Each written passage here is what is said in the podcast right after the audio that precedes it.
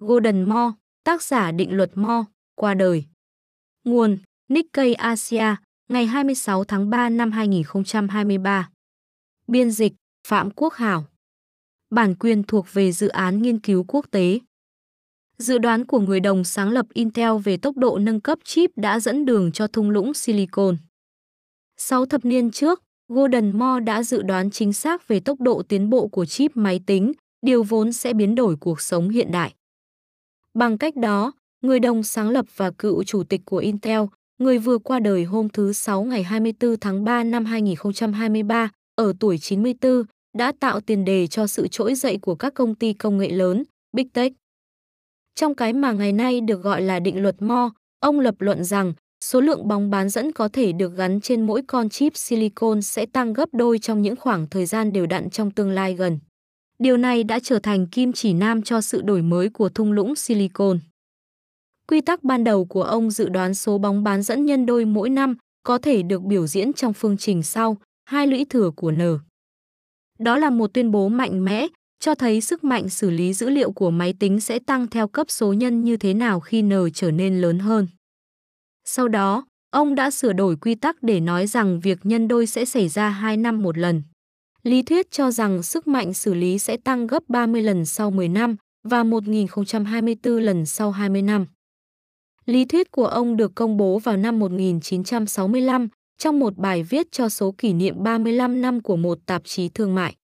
Đây là lúc Intel chưa ra đời và dự đoán của ông còn khiêm tốn. Không có lý do gì để tin rằng nó sẽ không duy trì gần như không đổi trong ít nhất 10 năm, mò viết. Tuy nhiên, 58 năm sau, quy tắc này vẫn đúng. Ví dụ, điện thoại thông minh hiện tại có sức mạnh tính toán gấp 10 triệu lần so với Apollo 17 ra mắt năm 1972, phù hợp với định luật Moore. Định luật Moore có thể được mô tả như một quy tắc định hướng chính xác, được xây dựng dựa trên kinh nghiệm hoặc mục tiêu của ngành. Nhưng nó chắc chắn cũng đã thúc đẩy các nhà đổi mới công nghệ cao, những người tự tin rằng những nỗ lực của họ sẽ giúp giảm giá thiết bị điện tử, thúc đẩy quá trình số hóa. Các công ty Big Tech ngày nay, bao gồm Google, Apple, Facebook và Amazon, đã xây dựng mô hình kinh doanh của họ dựa trên nguyên tắc chỉ đạo của Mo, rằng khi sức mạnh tính toán tiếp tục tăng, giá của các thiết bị và dịch vụ kỹ thuật số sẽ tiếp tục giảm theo tỷ lệ nghịch. Sự tiến bộ nhanh chóng về sức mạnh tính toán đã cho phép các công ty Big Tech tăng lượng khách hàng và doanh số bán hàng theo cấp số nhân.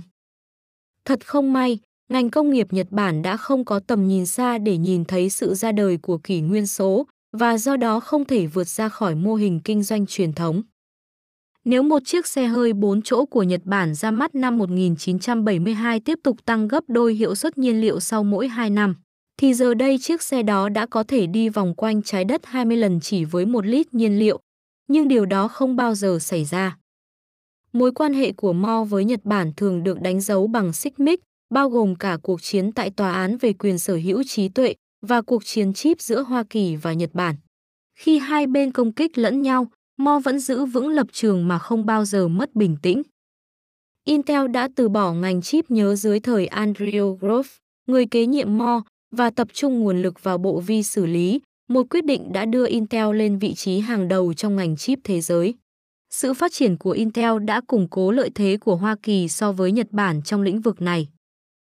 Sau khi trở thành chủ tịch danh dự của Intel vào năm 1997, Moore đã thành lập quỹ Golden và Betty Moore để theo đuổi hoạt động từ thiện.